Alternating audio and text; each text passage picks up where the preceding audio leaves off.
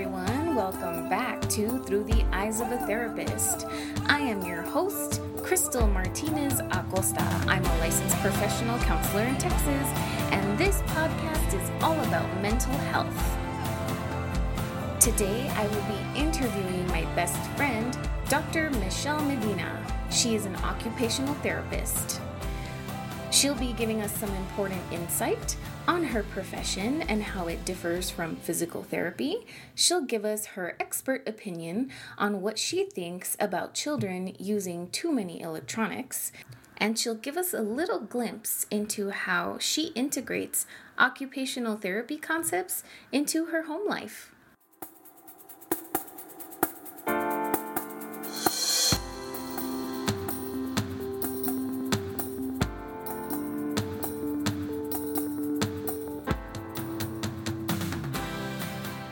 Have Michelle, and she's right here in front of me. This is not a phone interview. How about you tell us a little bit about yourself? Well, thank you, Crystal. That's a wonderful opening for occupational therapy. Uh, we don't often have an opportunity to explain who we are and what we do. So let's say, like, I'm the average person. I don't know what OT is. Like, I know what PTs are, and I don't know if you get this a lot, but you're like, oh, so P- so physical therapist, and it's like no, it's an occupational therapist. Thank you very much. Um, I don't know. I get. Oh, we get that all the time. okay, I'm like, I get that all the time too, but with social work. I mean, nothing against social workers, some social workers, but I'm like, no, like I'm not a social worker. I'm a therapist. Technically, I'm a. I could be classified as a social worker because I'm doing social work, but not all social workers are therapists. So it's not like not every square is a rectangle, every rectangle is a square, or whatever yes, that you have your own identity, your own. Yeah, philosophy. I'm sorry, I went on and on about that, but I can relate. So, an OT is an occupational therapist, is not physical therapy. So, what is that? So we're we're a holistic profession. We really take into consideration um, psychosocial aspects, physical aspects, um, the environment uh, the context that the person uh, is living within. So maybe the family, um, the environment that they're around. So we really take all of these these factors that affect the person, and we uh, help them be as independent as they can at whatever stage of life they're in. Uh, we use activity to help people regain function. Uh, and so we use crafts, we use, and so, I mean, OT was really like me in a profession.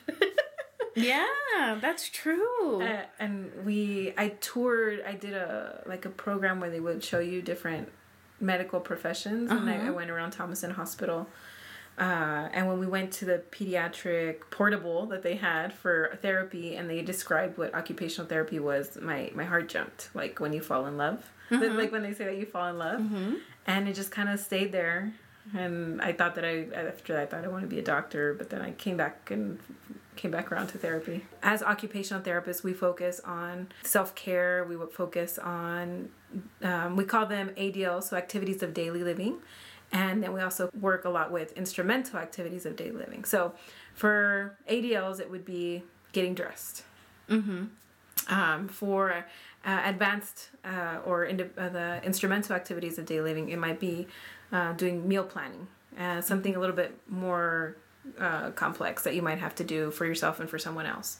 Okay. So basically, the things that we do on a daily basis that we kind of take for granted get up, get out of bed, uh, take a shower those are the things that might be affected when you have a traumatic injury. So it could be that they were born with a developmental delay developmental problem. Um, it could be that they are developing normally, but then they have an accident and they lose uh, the function of their legs. And so they have to learn how to do things in an adapted way. So maybe they're using a wheelchair, uh, maybe um, they are older, a little bit older, and they have a stroke. And so they have lived their entire life.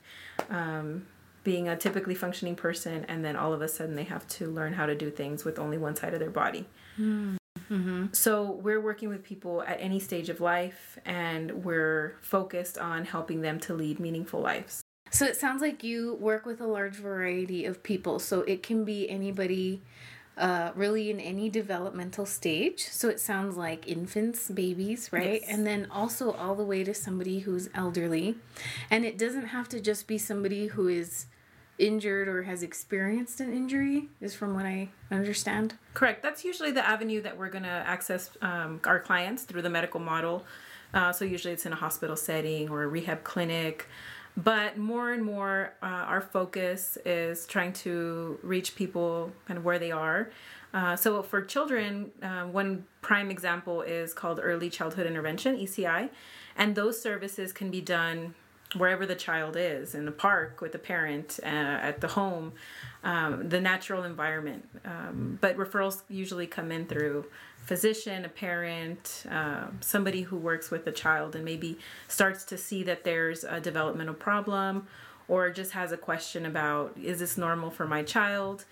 Um, they might then reach out to somebody in early childhood intervention, and then a therapist would do an evaluation, and then they might recommend services to help the child reach their developmental level so that they're where they need to be once they enter school, um, both for personal tasks like self-care so being able to brush their teeth or uh, get dressed and then of, co- of course for things when they get into school so being able to sit at the desk to be able to learn to have that attention um, to be able to use their their grasp to hold a pencil. Uh, of course those are parts of activities but they're going to be crucial for everything that they need to do when do you think it is that people start to notice these things and they're like hmm we need to get a specialist here to understand assess and then also help them catch up?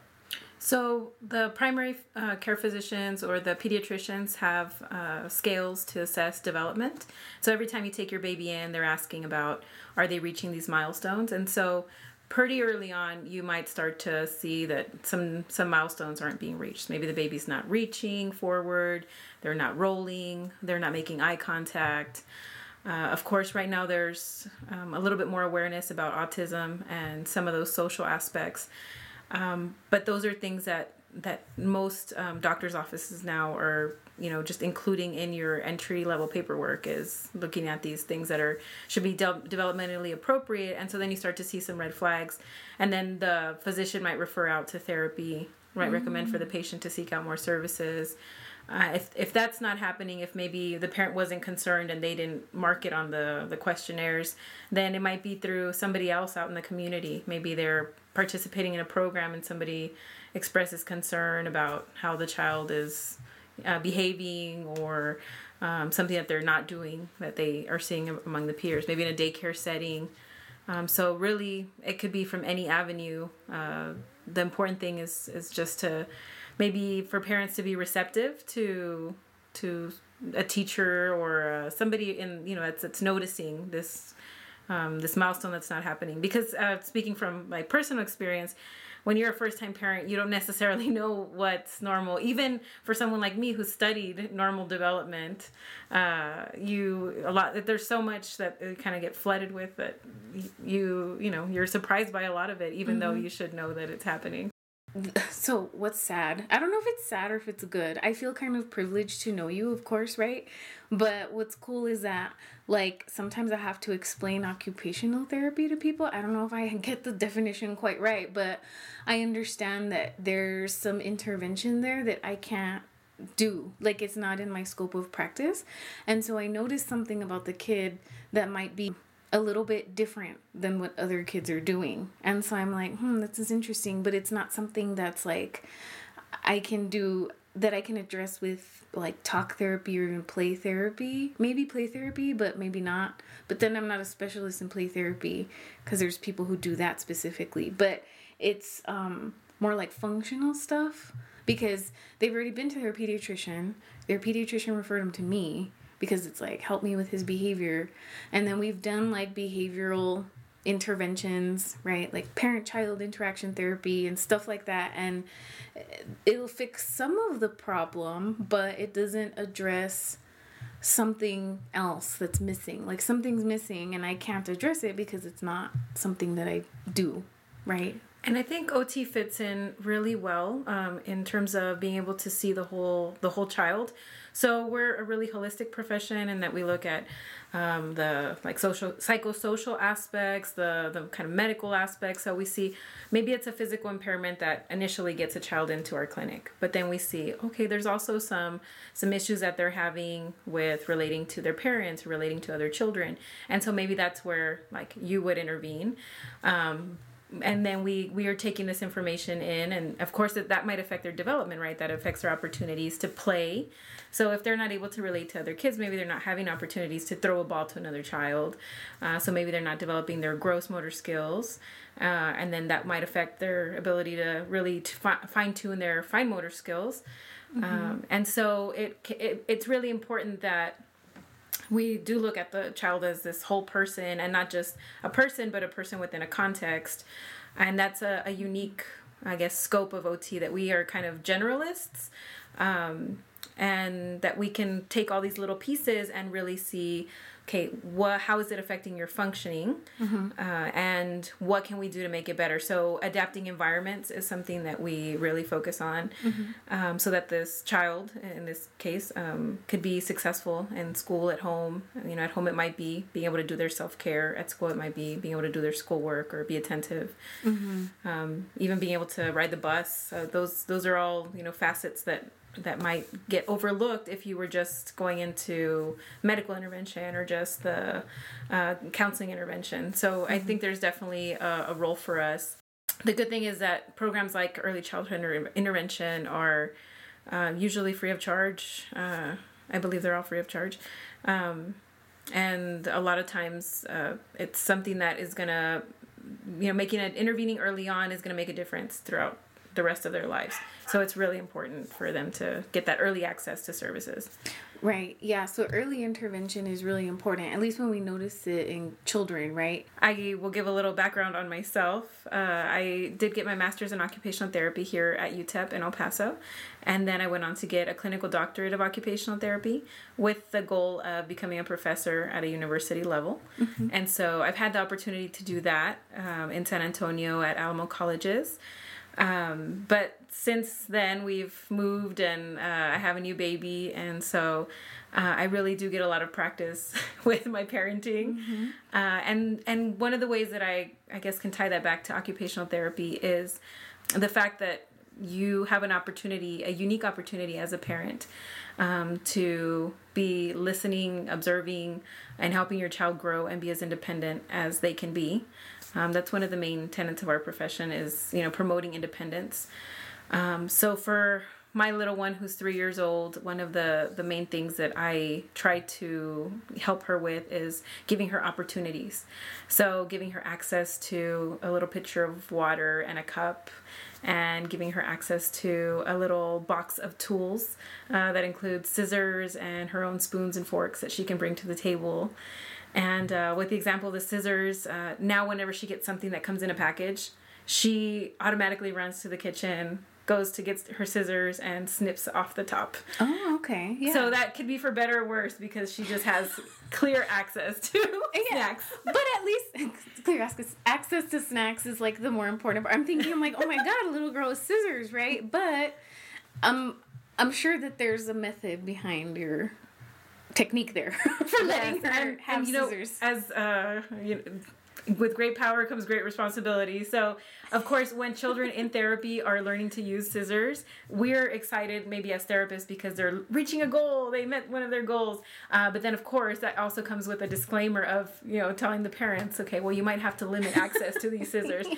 At our house, we've kind of gained, you know, this this trust between us that I, you know, she has an, an understanding of what's appropriate, what's not appropriate.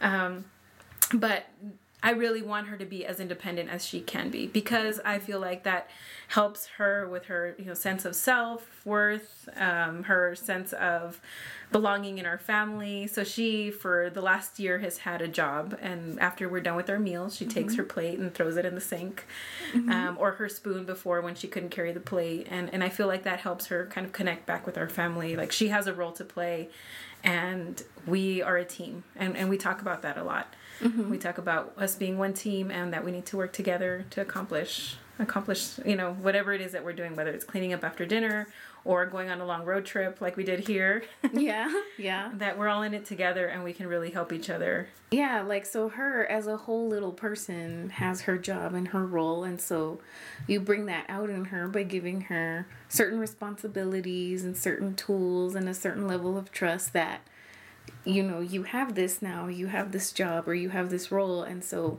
we just trust that you're going to fulfill it and we're going to fulfill ours and we all work as a team. So even though you're independent because you've been taught something at an early age that you can do on your own, it still comes back to um, the collective, right? So like the the family. And so she contributes in that way. So it adds mm-hmm. meaning to her life and purpose. And it, oh man, that's so deep. Who knew that? Like giving a three year old scissors would do so much.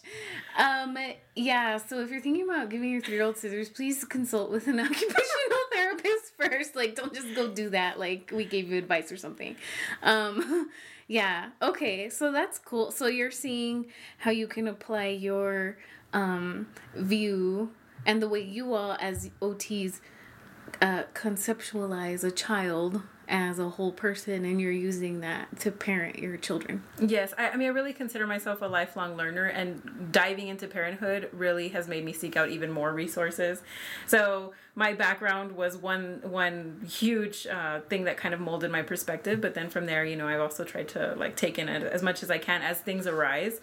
Uh, and so, I would say, but I would say that overall, the theme is is fostering independence and uh, adapting and prepare uh, adapting the environment and also preparing the environment so we do a lot of cooking together um, she's responsible for choosing her clothes and if you saw her on any given day you would know that because she chose it yeah because things don't match and um, and it's it's kind of beautiful in its own in its own well, way yeah i mean like I, I think adults are weird because Oh man, it's weird because okay, so little background first. The thing that made me think of this is how before I like could not handle like the idea of children. Like uh you, if you were to have told me maybe 10 years ago like you're going to be working in a clinic with a bunch of children every day, I'd be like, "Hell no." Right? Like I'd be like, "No," because I couldn't understand the way they communicated or like how profound some of the things that they do are. Like they communicate with everything, right? Like their behavior and their play and everything. And so I've found over time that it's way easier, at least for me, to treat kids instead of adults. Oh wow. And so now instead of me like oh like my dream was like okay i'm gonna like be a therapist i'm gonna help adults everywhere right like no that's not what's happening uh, i see a lot of kids and so i think what's interesting is that adults have lost a sense of play one two they expect kids to respond like adults like little adults it's like no they're children and they're people and they're young, very small, inexperienced people, but they're communicating with us. So, like, don't push it, right? And so, I think what's cool about what your daughter does when she chooses her clothes is that you're letting her, because I think kids get told what to do every day, all the time. I think there's this study um, in parent child interaction therapy that talks about the average preschooler gets like 2000 plus commands per day or something like oh, that. Like, go sit, do this, sit down, grab your pencil like this. What's 2 plus 2? Like, do. Okay, that's a question. But, like, answer this question. Sit here, line up, put your hands behind your back. Like, thousands of commands, right? Every day. So, they come home from school after all those commands, and then there's more commands, right? Mm-hmm. So, it's like, how do they ever find a time to find themselves or understand what they're doing in the world or understand how to figure out problems by themselves instead of being fed the answer by an adult or something. I think that's a little mm-hmm. scary. So I think that it's cool that you're letting your daughter do that because I truly think that's super important. Like I'll get parents sometimes even with teenagers and they'll come in and they'll be like I told them to clean up the living room and it's a freaking mess still. Like they didn't do it right. And I'm like, okay, wait, like, what do you mean? Like, tell me a little more. And they'll say, like, well, I told him to clean the living room.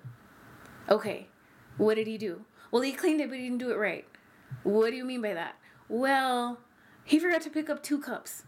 Okay, so he cleaned it, but he didn't do it like the way you wanted to do it because the rest of it is clean except for those two cups. So like, what are you talking about? And they're like, ah, and they get all frustrated with me because I'm like, well, one, either be specific with your command, or if you're gonna give them free reign to like clean your room or clean this, you have to just kind of like live with that and like let it go, you know. And I think parents are like, eh, like controlling, and so it's it's refreshing to interact with a parent that is not obsessed with like oh that doesn't match and oh my god you know like just the little things because it's like really I think clothes uh, don't match, but that's okay. one, one kind of funny example is going to library story times, and uh, you have craft activities that usually come after the stories. Oh yeah. And then you have the moms or grandmas really trying to make this perfect uh, craft that looks just like the example that the they prepared oh for God. you. yeah. And so they're very proud of it when they walk out, but the child had nothing to do with it. Yeah. Uh-huh. um, where exactly. you know, really, I, when when we're in that situation, you know, I, I really try to give her the opportunity to work with the materials because that's what helps develop their fine motor skills or uh, their ability to take turns and all those little essential skills that uh, we kind of take for granted because we have learned them so long ago and we incorporate them into everything we do without thinking about it. Yeah, we just take it for granted. Like we're just we just do it automatically. But these kids, they're learning how to do it little by little, and the best way to teach them is. It sounds like it's like immersion. Like just try it. Like do yes, it. and for them, everything is uh, just the natural environment is so uh, so educational, uh, playing every opportunity in play is is that's what they need to do. They need to be able to, you know, handle materials. They need to be able to take you know learn to take turns or, um, you know, learn to use use materials in creative ways. Not to just have, you know, everything like uh, really specific toys that tell them exactly how to play with it, but you know some open-ended things that allow them to explore the you know the tools or stuff. the the space that they have. Mm-hmm. I know for sure, like in play therapy or like parent child interaction therapy, there's an approved list of toys and then like toys that you should not use without a lot of limit setting like board games is that's like limit setting oh my god and tablets jesus like we're i don't even want to go there right now because what is an occupational therapist this is not on the question list but like what do occupational therapists say about infants basically like on tablets all freaking day long. Like that has to be unhealthy for people right? Like oh i mean definitely. So the there's recommendations from uh, the medical associations about you know no screen time under two. I, I don't know if that's changed now but uh, i know that there is there's some confusion because they they come up with such educational apps and you know these these different resources that it's like oh it would be great for the kids. And people think oh you know it's going to develop their fine motor skills. And quite you know quite possibly they could be used for good but they could also be abused and overused.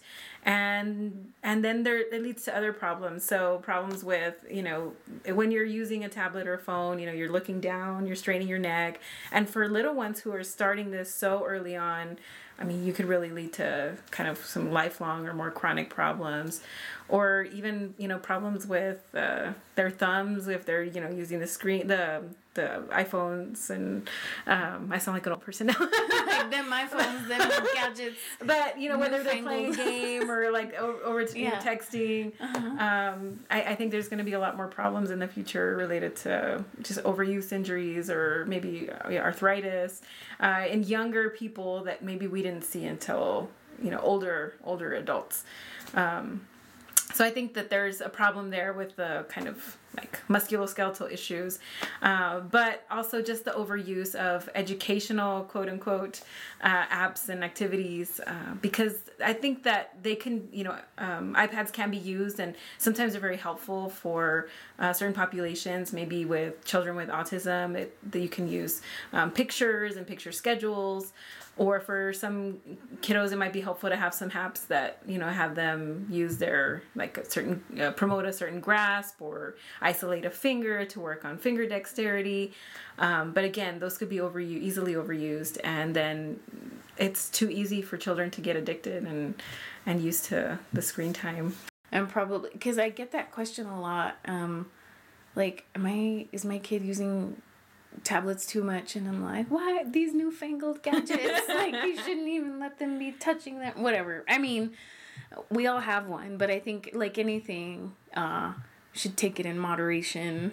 Even going back to like further back, further back into uh, being an infant and having opportunities to crawl, that's going to set you up for, you know, being able to use your hands for handwriting.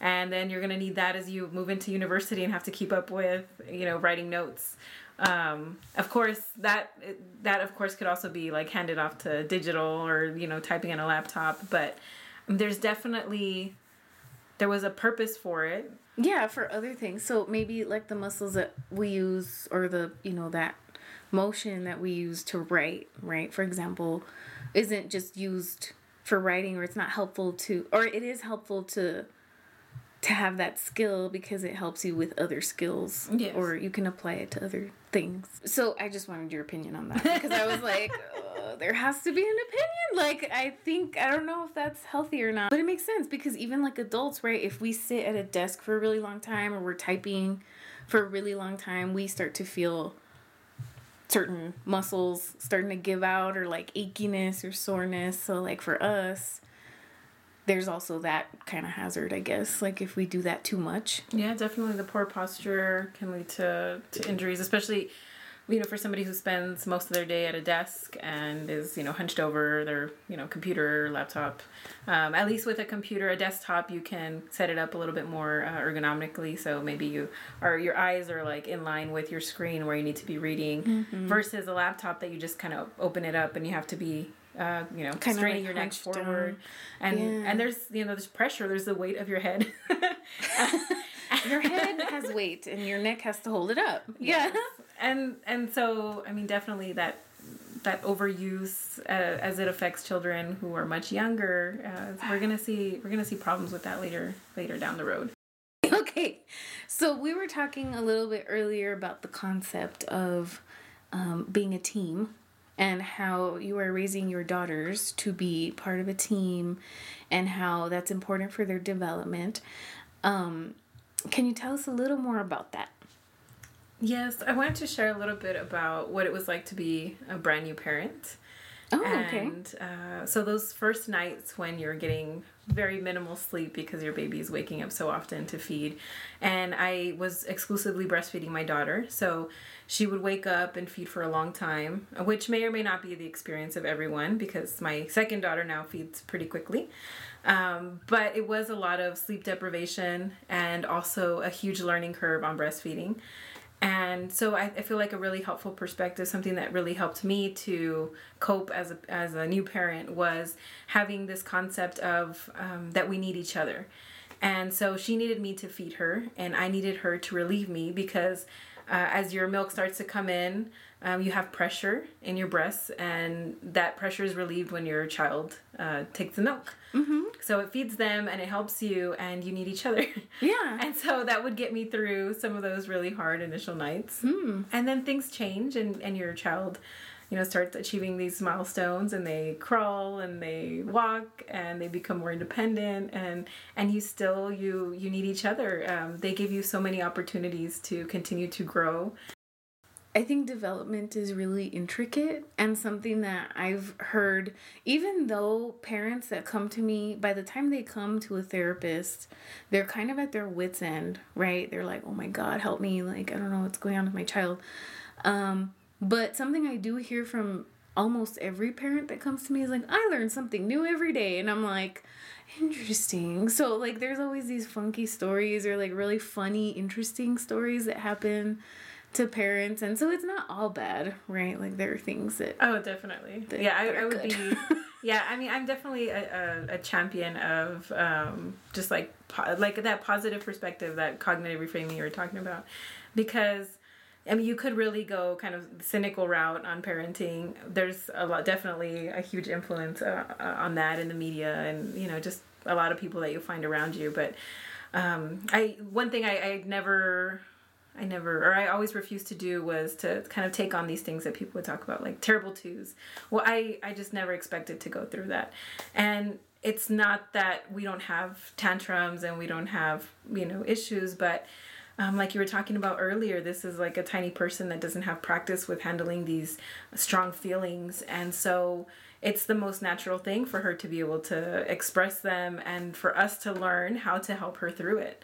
Yeah, yeah. Like, I, it gives me kind of like, I don't even know what the English word is, but it like lastima. Like, when I hear about um like moms like i'm so embarrassed because they threw a tantrum in the store and i'm like but how else was he supposed to say that he was tired and frustrated? He's three, you know, like yes. he's not gonna be. Excuse me, ma'am. Pardon, pardon me, ma'am, with like a really, you know, fine accent. Like has gone to acting class and stuff, and has been like, ma'am, pardon me, but I am famished and I need, you know, like, what do you expect him to do? He's gonna cry. He's upset. Yeah. yeah. So it's like, oh man, you know, like, he's just communicating with you, but they're like, oh my God, my kid is terrible or whatever. So you're right. It could quickly turn into a cynical spiral of negative thoughts and it almost just, it continues feeding. Yes. And, and so I think that one of the things that's been helpful from the parenting side of it is um, just having some boundaries on okay this is something that uh, maybe setting up time where okay this is just time that i need to be able to take for myself so that i can be prepared to handle those hard moments that don't make any sense. mm-hmm. um, like, what is this and why is this happening? Yeah. yeah. It, and so uh, for me, that's been um, just maybe sometimes, you know, going upstairs and saying, okay, I, I just need to shower and not have to tend to someone right now. I just need some moments, and usually it's not very long uh, that I you know a long, long time that you need, but you can come back and be prepared to handle whatever it is that they throw at you. Yeah. Um, yeah. And and other times it's um, you know just being able to do something that you used to do when you you know weren't responsible for these little humans. Uh, so for me i find myself going back to the kitchen and maybe preparing something for them but just having some time to let my mind kind of be at ease and and not have to be responsible for someone. Yeah it's exhausting. I think for me and i've talked to you about this before i'm like frightened to have children because i hear Uh, not only like from other people or other like new moms and stuff and they talk to me about like oh terrible twos or like oh my god i lost all the sleep in the world and i'm a zombie or whatever and i'm like oh my god i really i value sleep so much you know and i'm like nope nope not gonna have i'm gonna do what i can and be resource as resourceful as i can if i have a kid so that it's not gonna like end up like this disaster, right? Or like I just think people catastrophize way too much. They just like over exaggerate and I'm like, please, you know. I was listening to I don't know what what it was the other day. I think it was another podcast or something. I can't remember, but it was like this mom talking about like how the daughter like pooped in the car and like it was just like just like started flinging it everywhere and it was like I don't know what the hell I got myself into. And I'm like, dude, like, but she's really little, you know, like, I'm kind of trying to find the little, like, I guess, accurate uh thought there or the accurate information. It's like okay she's two. Like she was probably losing her shit like literally oh my god. And yeah so i just i think i don't know why people do that. It's just it's not helpful yeah i call it the impending doom philosophy. Whether you're pregnant and people are telling you oh just wait till you have that baby or oh you know you have god. the baby and then they're like oh wait till the terrible twos. Like there's always something around the corner. And so you really have to just put your foot down and say no, no. like that's not going to happen. yeah. And and and do what's right for your family. So for us it's been really that that team concept and and fostering independence. And I mean my daughter really she is very assertive and she has she cute. takes that independence and she runs with it. And uh, for all the hard times that you you know go through when you're trying to like help and form them into healthy little people um, it's kind of amazing to have that moment where once I had shown her, you know, how you use those scissors, uh, to go back to that example, then the next time that she had a package and it just kind of you you saw it light up in her eyes, like I know what to do with this, and she mm-hmm. ran to get her tool, mm-hmm. and and then did what she needed to do, and so you have a million moments of, um, like like wow moments of new experiences that they that you get to live through them you know they they have this excitement of this is the first time i've ever done this and so that's kind of beautiful. I like it when even when I'm treating my clients and then they make these connections or they say just this hilarious stuff and I'm like, "Oh my god, where did you get that?" You know, and it's like it's so funny. Yeah, I like working with kids. It's really funny. They're hilarious. I had this little kid once was like, "What do you think I am? A halfwit? I'm like, "You're like two. Like, what? Where'd you get that word? First of all." But man, they're soaking everything up all the time. They're little sponges, like you know, soaking up all the things.